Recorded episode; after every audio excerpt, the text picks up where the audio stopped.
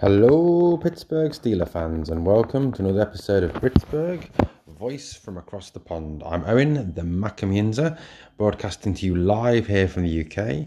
I'm putting this broadcast down a little bit later than I originally planned. I was just catching up on the Penguins game. Actually, a bit of a nail biter there. A great one nil win by the Penguins in the, the end, thanks to a shutout performance from Tristan Jarry and a goal from uh, Evgeny Malkin. Fantastic performance from the boys. Very proud of them tonight. Anyway, back to the Pittsburgh Steelers, my big passion in life. Um, went for an interview today uh, for a job and uh, happened to mention to the person interviewing me that I was a Steelers fan and I was into uh, broadcasting to the U S and the U K and all over the world through my podcast and running my social media platform. And she said that was a fantastic thing to do and to keep up with, which was nice to hear. Um, also, whilst out shopping the other day, ran into a Jacksonville Jaguars fan. I had a fascinating discussion with him as well as regards the Steelers and the Jaguars. I did, of course, sympathise with him being a Jaguars fan and what they've gone through in past seasons. So back to the Pittsburgh Steelers. What news out there in Steeler Nation? So, you know, we're in this off-season, this crazy, crazy off-season we're already in. And it seems that even though the, the football season is done and there's no N F L games ongoing, there is a constant flow of news coming out of the N F L, coming out of the Pittsburgh Steelers. Um, fascinating interviews obviously given by Kevin Colbert this week and Art Rooney the Second this week. Um, also Brian Flores with Brian Gumble as well. Some, you know, fantastic interviews which I made reference to in my previous podcasts. Um, during Colbert's interview uh, this week, Colbert um, mentioned that uh, when when asked about the franchise going stale, he said that, you know, the where were they stale? He wasn't sure. You know, that's not a question he could answer. But, you know, that nine seven one was not good enough for the Pittsburgh Steelers, which, you know, is a fact. You know, as a franchise that doesn't do losing, as a franchise that since Chuck Noll took over is has the best winning percentage in the N F L, you know, nine seven one is not good enough for the Pittsburgh Steelers. As a franchise, even when we rebuild, we are still competitive. Pittsburgh Steelers don't do a rebuild in the same way the Jags, the Giants, the, you know, the Lions, Uh, the Jets do a rebuild. You know, we don't do like a two and fifteen or a three and fourteen rebuild season. We we retool rather than rebuild. Colbert's view on consistency was that the Steelers weren't consistent enough last year. That um, to be consistent, you know, that we need to make sure that we are not losing games by more than two possessions. Now, an interesting uh, bit of uh, research that I read on a, on a website was regarding the Steelers' losses by more than two possessions, so nine plus points last season. Um, that obviously represents more than two possessions, because obviously that's a field goal and a touchdown. So, on that, um, this piece of research that I looked at, looked at the Mike Tomlin era and the last year of the Bill Cowher era. So it went right back to two thousand six. And it stated the number of games that the Pittsburgh Steelers had lost by nine or more points, so a two-possession game.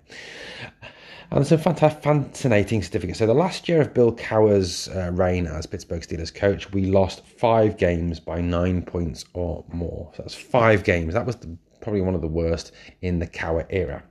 Then the Mike Tomlin era began in two thousand seven. So two thousand seven, we lost one game by nine points or more. two thousand eight, one game. two thousand nine, zero games. two thousand ten, two games. two thousand eleven, two games. two thousand twelve, two games. two thousand thirteen, three games. two thousand fourteen, two games. two thousand fifteen, two games. So that, that period, really stable, really settled. The Steelers weren't losing any games by big margins.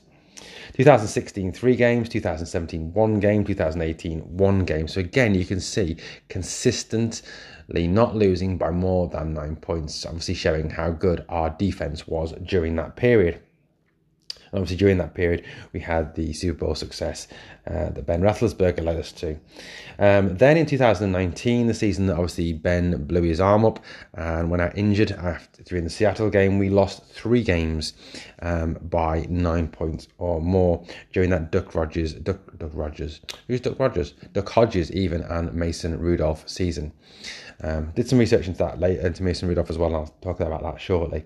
Um, twenty twenty, the season we went twelve and four, and then obviously um, d- imploded and blew up in the first round of the playoffs against the Cleveland Browns. We lost two games by nine points or more.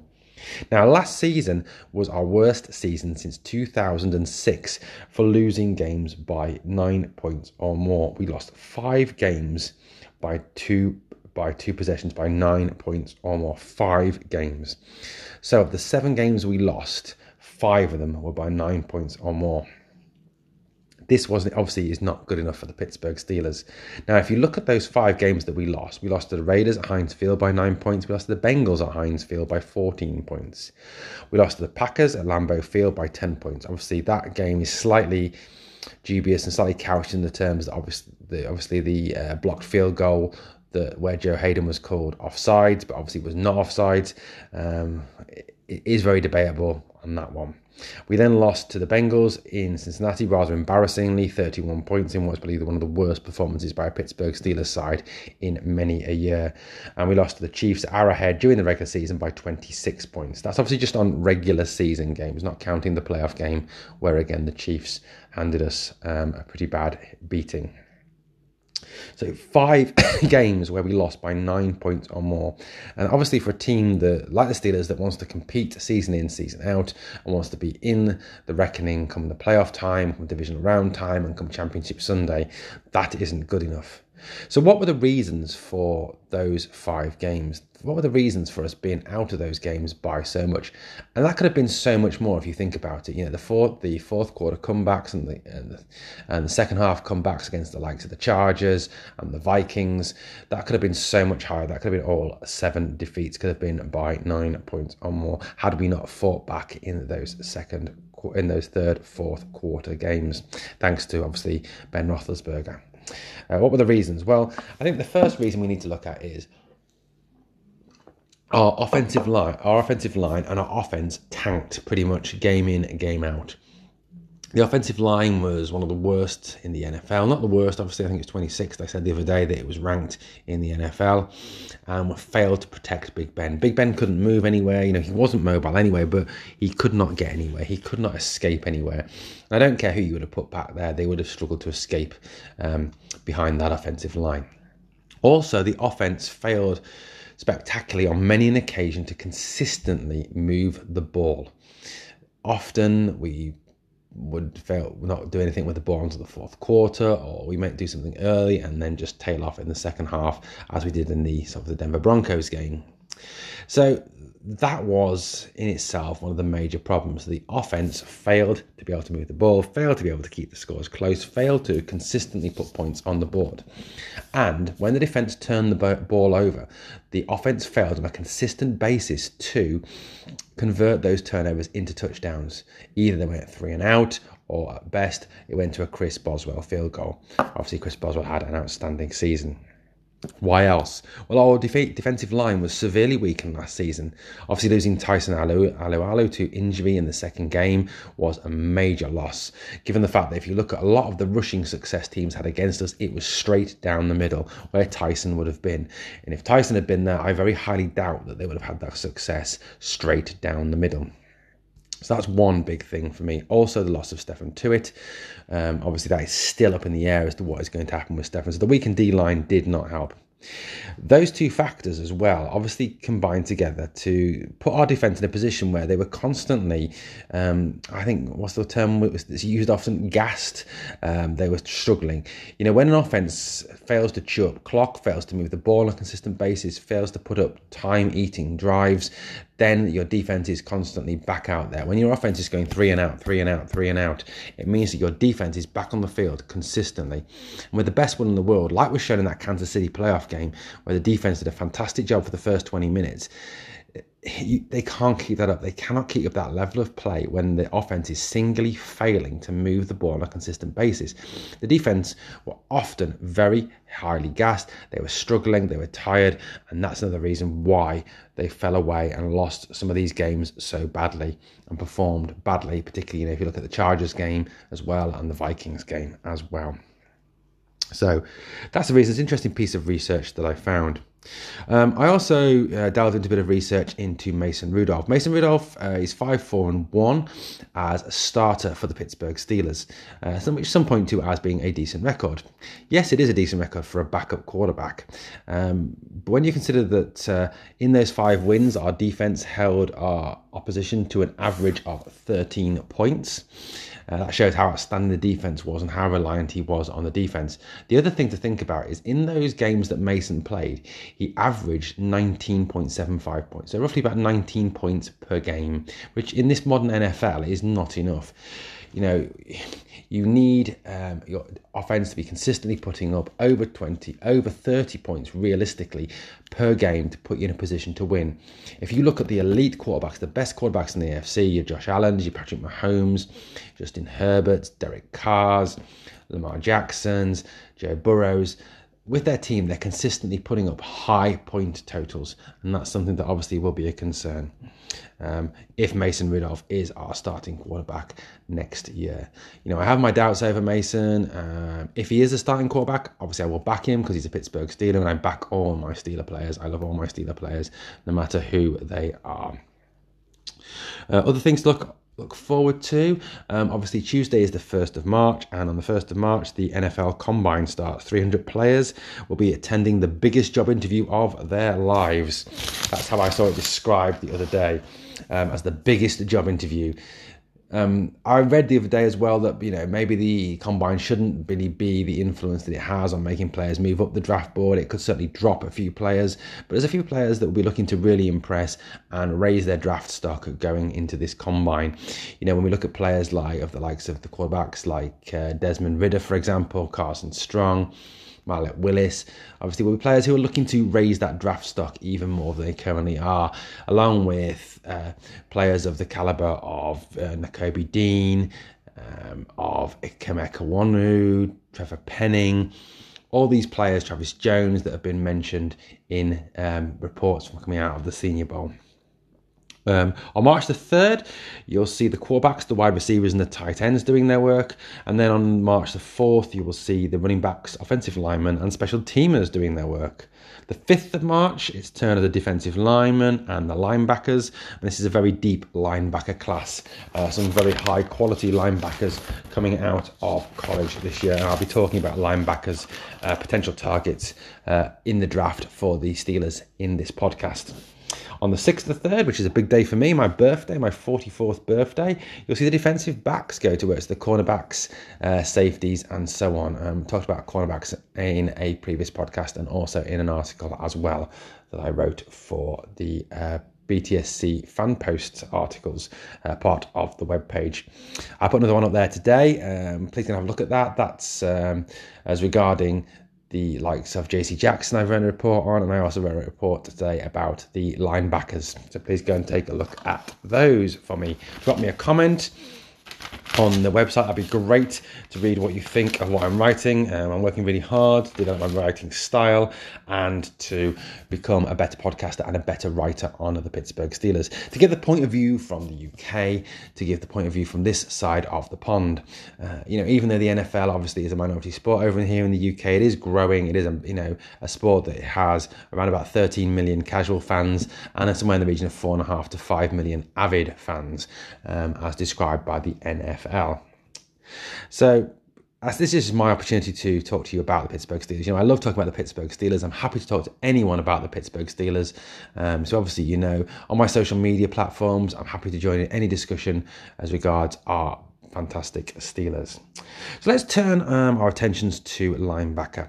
Now, inside linebacker position last season was a position that often didn't, didn't live up to the the way it should have done, the way that Pittsburgh Steeler inside linebackers play. You know, if you look at Pittsburgh Steeler linebackers of the past, you know, your Lamberts, your Hams, Andy Russells, uh, James Farriors, Uh, Arthur Motes, people of those quality that have played for the Pittsburgh Steelers. And obviously I've missed some there. I'm just trying to obviously skim some main names there. I don't want this podcast to go on all night, obviously.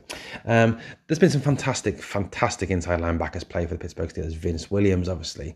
Now, last year, the Steelers' inside linebacker play left a lot to be desired. Partly this was due to the weakened defensive line, uh, because the offensive linemen of opposition teams were able to get to that, that uh, second line, able to get into our linebackers. And no offensive lineman should lose a battle to a inside linebacker. And with the best will in the world, if you look at the three main linebackers in our rotation, inside linebacker, in Devin Bush, Joe Schobert and Robert Spillane, none of those guys are built to be able to take on big, beefy offensive linemen. That's not their game. They're sideline to sideline, they're speed linebackers, they're good in coverage. They're not there to fight offensive linemen. That's not their job. And ha- not having Tyson Alualu and not having Stefan Tuitt really hurt them last season. And with the best will in the world, as well as the likes of Chris Wormley, Isaiah Loudermilk, Henry Mondeau, Carlos Davis, and Montravius Adams did, they're not Alualu and they're not Tuitt, and they don't have the same um, presence and talent as those two guys. So obviously inside linebacker is a position that um, could be uh, one that we need to address going into the draft and into free agency. Uh, at the present moment in time, obviously Buddy Johnson is under contract for next year. Buddy Johnson didn't play as much of a part um, as he may have been hoped to have played last year, mainly down to the fact that he wasn't perhaps making the advancements that he needed to on learning the playbook and becoming part of a Steelers defense. He'd obviously take part on special teams, as well as being a healthy scratch. Uh, Robert Spillane is a restricted rights free agent, um, as is Marcus Allen. Um, we also still have on the on the contract Devin Bush, Ulysses Gilbert the third, uh, for example, and Joe Schobert. Now, obviously, there's got to be some doubts over whether we want to retain Joe Schobert on his present contract.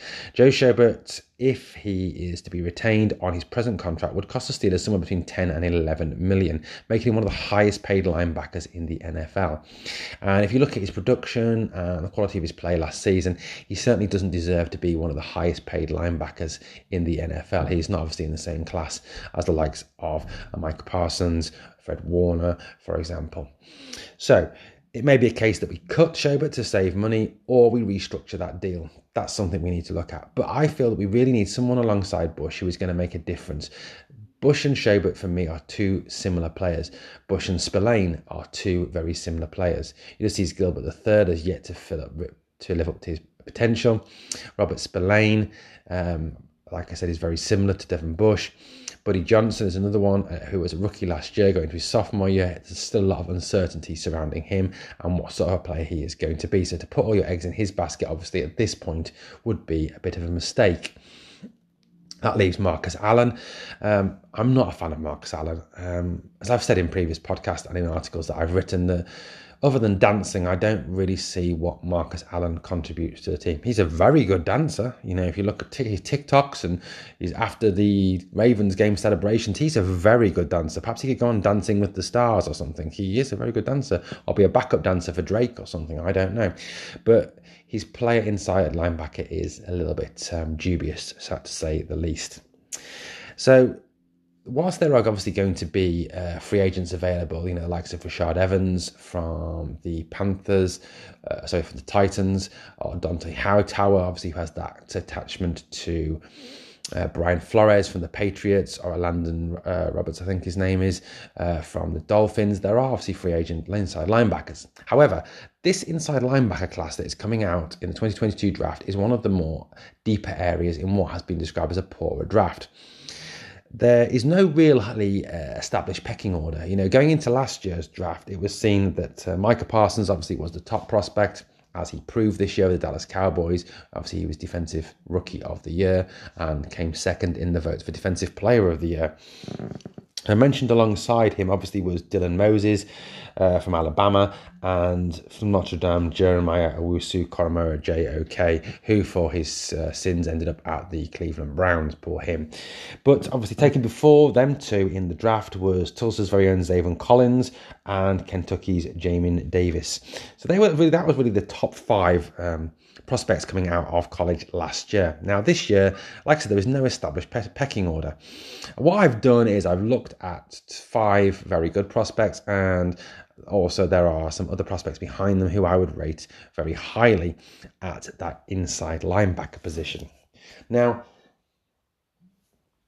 for me, there is one player who stands out um, a mile to me, and that is Devin Lloyd. Devin Lloyd, who is is it comes out of Utah. He is six foot three. He's two hundred thirty-five pounds. He currently stands at rank of fourteen on the big board, and he's described as an all-round linebacker. A lot of pundits, a lot of commentators I've heard have said that if he's there at twenty, the Steelers should run to the podium and grab him with both hands, given the potential that this young man has. He's described as being long, athletic, having a good range of movement and a good range around the pitch. Um, he has good lateral explosion and is a sideline to sideline talent. He has high-end explosiveness, has solid long speed, was able to cover and run with running backs and tight ends. He's a tackling threat no matter who has the ball. He's able to hit hard and put his man down. On the other side of the thing, on the running side of the game, he can shed blocks and he can seal off running lanes, which is obviously something that would attract the Pittsburgh Steelers, given the fact that our run defense was so poor last year, giving up an average of about one hundred forty yards per game. Um, he's... Pardon me. His size enables him to work and win when at a disadvantage. So obviously that's something that would enable him to battle with offensive linemen that a little bit better than perhaps Devin Bush would. And at six foot three, two hundred thirty-five pounds, he's obviously that much bigger than Devin Bush. And where Devin Bush is seen as undersized, he would be your normal sized inside linebacker. The other thing about uh, Devin Lloyd is he's a stellar communicator. He's got excellent football I Q. He's smart. He's instinctive. He's proactive. He often will change the offense, uh, sorry, change the defense as well when he reads what the offense is putting out there. Um, long term, he could be a potential leader of your defense, the guy who carries the green spot on his helmet. Career-wise, um, in his time at Utah, he has had two hundred fifty-six total tackles, sixteen and a half sacks, so he's done very well there, two forced fumbles, two passes defensed, and five interceptions. Has a good all-round game. Um, I'm, you know, after watching tape, after watching um, highlights, and also reading what I read about him, I'm very impressed with Devin Lloyd as a linebacker, and I certainly think that if he is available there at twenty, he is someone the Steelers should run to the podium and grab with both hands. So that's one possible prospect. Building on that, uh, Nakobe Dean. Nakobe Dean is from Georgia. He won the twenty twenty-one Butkus Award as the best linebacker in college. He's six foot, two hundred twenty-five pounds, which puts him slightly on the undersized category for a linebacker, given that he's only six foot. He's reactive, he's quick, and he's agile. He affects the pass game very, very well as he blitzes with good success. He is very quick in getting close to the quarterback, so putting pressure on the quarterback. And whilst his sack numbers are perhaps not as high as you'd expect for someone with that speed, his quarterback pressure numbers are very good. In the run game, he's instinctive. He has got good tackles for a loss on the run game, often reading the game, reading the intentions of the, of the uh, running back, and be able to hit the running back in the backfield. Um, he's able to beat linemen with his speed and his maneuverability. He's a three-down linebacker um, and is another good prospect, again, coming out of Georgia. Uh, Georgia have a few outstanding defensive uh, prospects, obviously, coming coming there along with Jordan Davis, the defensive lineman. Career-wise, in his time at Georgia, Nakobe Dean has eighty-nine solo tackles, seventy-nine assisted tackles, thirteen and a half tackles for a loss, two interceptions, and seven and a half sacks with two forced fumbles. So again, Nakobe Dean is another possible. However, I feel that perhaps he is not the man the Steelers should look at because of the fact that he is described as undersized. And do we really want two undersized linebackers? And will this not just be reproducing the Schobert Bush or the Bush Spillane or the Spillane Schobert axis? And that's something that we need to think about. So although he is obviously a very talented linebacker, perhaps he's not the best possible person as a fit for the Pittsburgh Steelers, but could be a good fit for somebody else. Hopefully not someone in the A F C North. Uh, another player, Brian Asamoah from Oklahoma State. He has had career-wise one hundred sixty-nine tackles, five sacks. He's six foot one inches, two hundred thirty pounds. He's had three forced fumbles, an interception, and a pa- and five passes defensed. Uh, one thing I read about uh, Brian Asamoah that I really liked was that he is a violent tackler. Uh, perhaps someone in the uh, mould of a James Harrison, Ryan Clark uh, style for the Steelers. Those of you who remember some of those hits that James Harrison and Ryan Clark put on. Uh, there's, a, there's a YouTube video you can go on and find. If you go onto YouTube and you look at, um, and you put in James Harrison, Ryan Clark hits, it brings up a video, um, which is uh, pre- prefaced by the thing, these are, we didn't say these were the hardest legal hits, and some of them are slightly dodgy. But, uh, you know, Brian Asamoah is described as a very violent tackler. Uh, perhaps someone Pittsburgh Steelers fans would love to see play. Now, Brian Asamoah at Oklahoma struggled in his early days for playing time. Uh, this was due to the fact that he seemed to struggle to learn the complicated defensive schemes run by the Oklahoma Sooners. Um, as soon as he obviously learnt the scheme, he was put into the team and had an instant impact in his first season starting, and proved himself to be an excellent addition to the Oklahoma team, an excellent inside linebacker. He was described as, by his coach as having great athleticism, sideline to sideline speed, and great closing speed on uh, running and passing plays. He's a good athlete um, and can diagnose running plays. He has the intelligence, uh, football I Q, to look at a running play and know what the running back is going to do. Again, he's a little bit undersized and perhaps would be someone the Steelers may look at if they were thinking to replace Bush um, long term. Now, someone I really like and was really impressed by uh, when I read um, his uh, Draft Network and his Draft Buzz profile on the internet, um, and looked at some of the E S P N stats, the N F L stats, and looked at his college tape, was a guy called Leo Chenal. Leo Chenal, I think his name is Chenal, from Wisconsin. Uh, Leo Chenal is six foot two and he's a massive two hundred sixty-one pounds. He is a pretty impressive physical specimen. Uh, career-wise for Wisconsin, he's had one hundred fifty-six tackles, twelve sacks, three forced fumbles, one interception, and one pass defensed. He's described as a supreme athlete. He has explosive hitting power and excellent speed um, for a man of his size.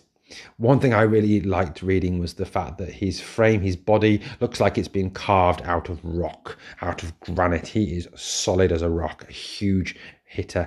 Now, one thing the Steelers have missed this year is that big thumper in the middle. I think when Vince Williams announced his retirement at the start of last season, uh, we really did miss that presence, that big physical presence in the middle of the uh, linebacker quartet. Uh, Vince Williams had the ability to fight and beat offensive linemen. Vince Williams was your linebacker leader, and I think that presence was really missed last season. So I think that's something the Steelers should be looking to replace in this draft or in free agency. Leo Chenal could be that man, especially when you consider that he has a great football I Q. He is described as a natural leader. He's described as the best run defender on his team and a huge hitter. Why is he good at run defense? Well, he can shed double teams, he can beat offensive linemen, um, and he never stops fighting at any point. He closes off running lanes and shuts down the running game with regularity. He's a super hard worker both on and off the field. So for me, Leo Chenal could be someone who is a bit of a dark horse for the Steelers, someone who could be picked up in the second or third, maybe even the fourth round, and could be an excellent acquisition for the Steelers as an inside linebacker, and could be that replacement for Vince Williams that we've been looking for. And like I said to you, that, that loss of Williams, I think, was really felt last season.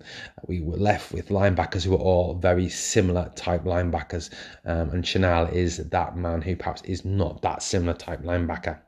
Another good physical linebacker we could look at coming out of college is Christian Harris. Christian Harris obviously will have excellent football pedigree after working with Nick Saban and coming out of the Alabama Crimson Tide. It, you know, it's very rare that the Alabama Crimson, Alabama Crimson Tide turn out a poor player, and Christian Harris is certainly not a poor player. He also has an excellent last name, no relation of course, but if he's anything like the last Harris we had from Alabama, he would be an excellent acquisition. He's six foot two, two hundred thirty-two pounds. He is two hundred, had two hundred twenty-one tackles in his career with the Crimson Tide, ten sacks, three forced fumbles, one interception, and six passes defensed. He is a three-year starter in for Bama and was a four-star recruit. Um, Christian Harris is exceptionally athletic and has great football intelligence. Given the fact that in his time um, coming through high school and through the college system, he's also played cornerback, tight end, and has been a punt returner as well.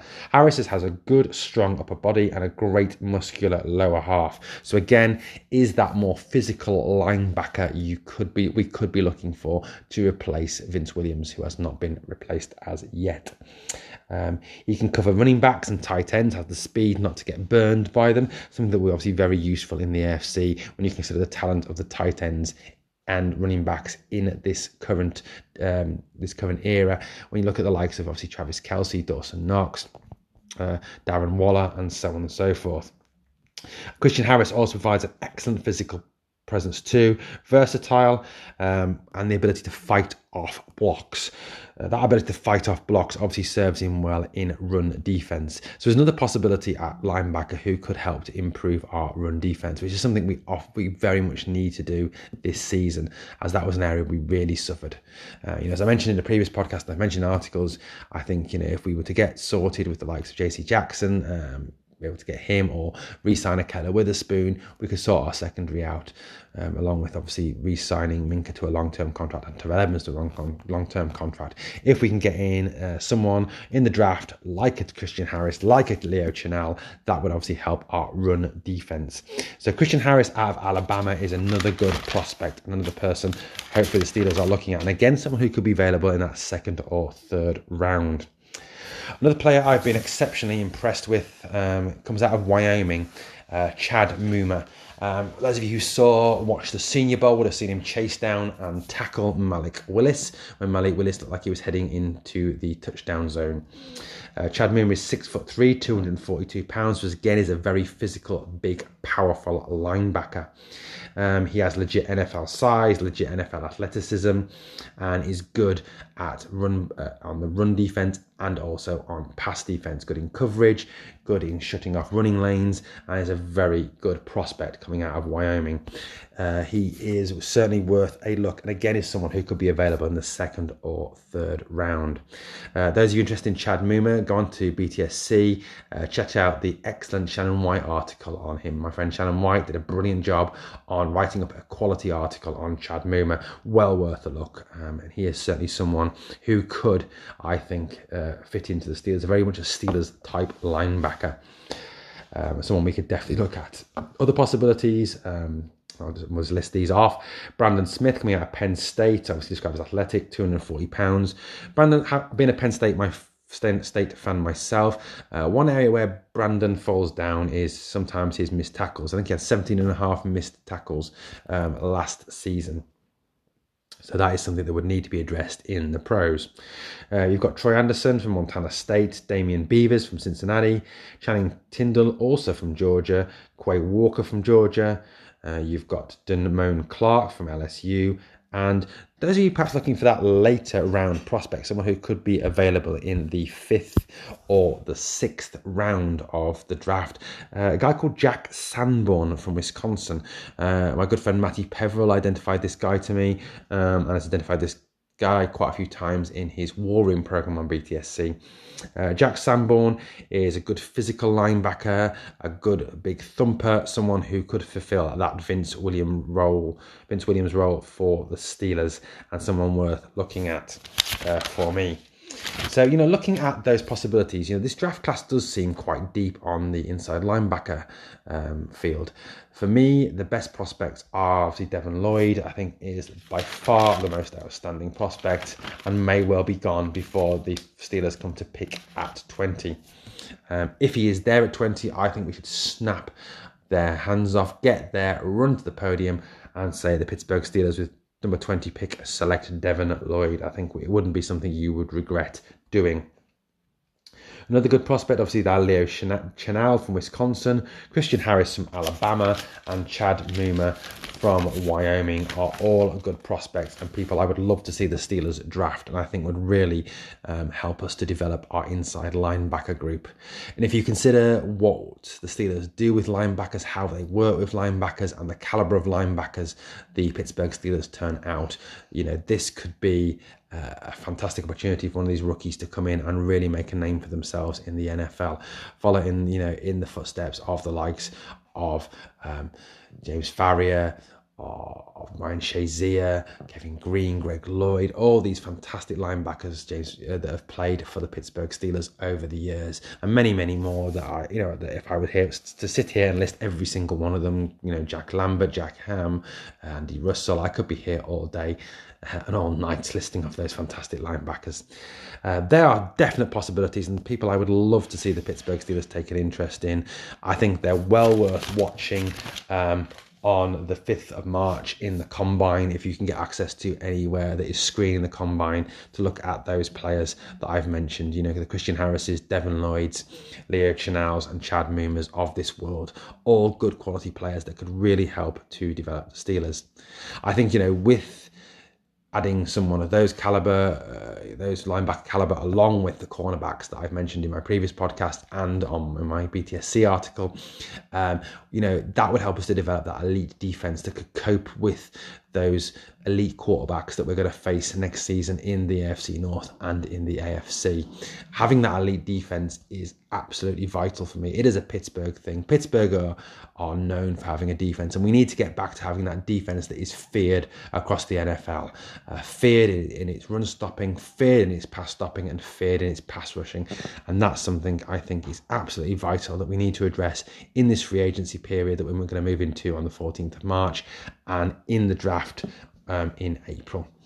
So that's just my thoughts on linebackers. You know, I'm sure you've all got your own thoughts on linebackers, um, on who you think that we should or should not draft, and whether you think linebacker is even a priority going into the draft. But given the quality of players, I think coming out of college this year, we would be slightly foolish not to select one of these high quality linebackers who I think will make a difference in the N F L for whichever team they are selected for. But obviously, I know the Steelers have so many needs, so many things we need to address. Um, and I will continue to address those in my podcasts, in my articles that I write. Um, and obviously that I've addressed in previous podcasts. Once again, I want to thank you all for out there in Steeler Nation for listening to this podcast. Uh, Britsburg, voice from across the pond. I hope you've enjoyed it. I hope you've enjoyed the U K take on the Steelers.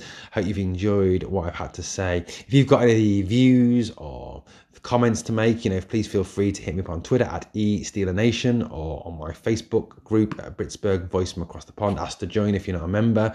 Um, always welcome Steeler members, Steeler fans.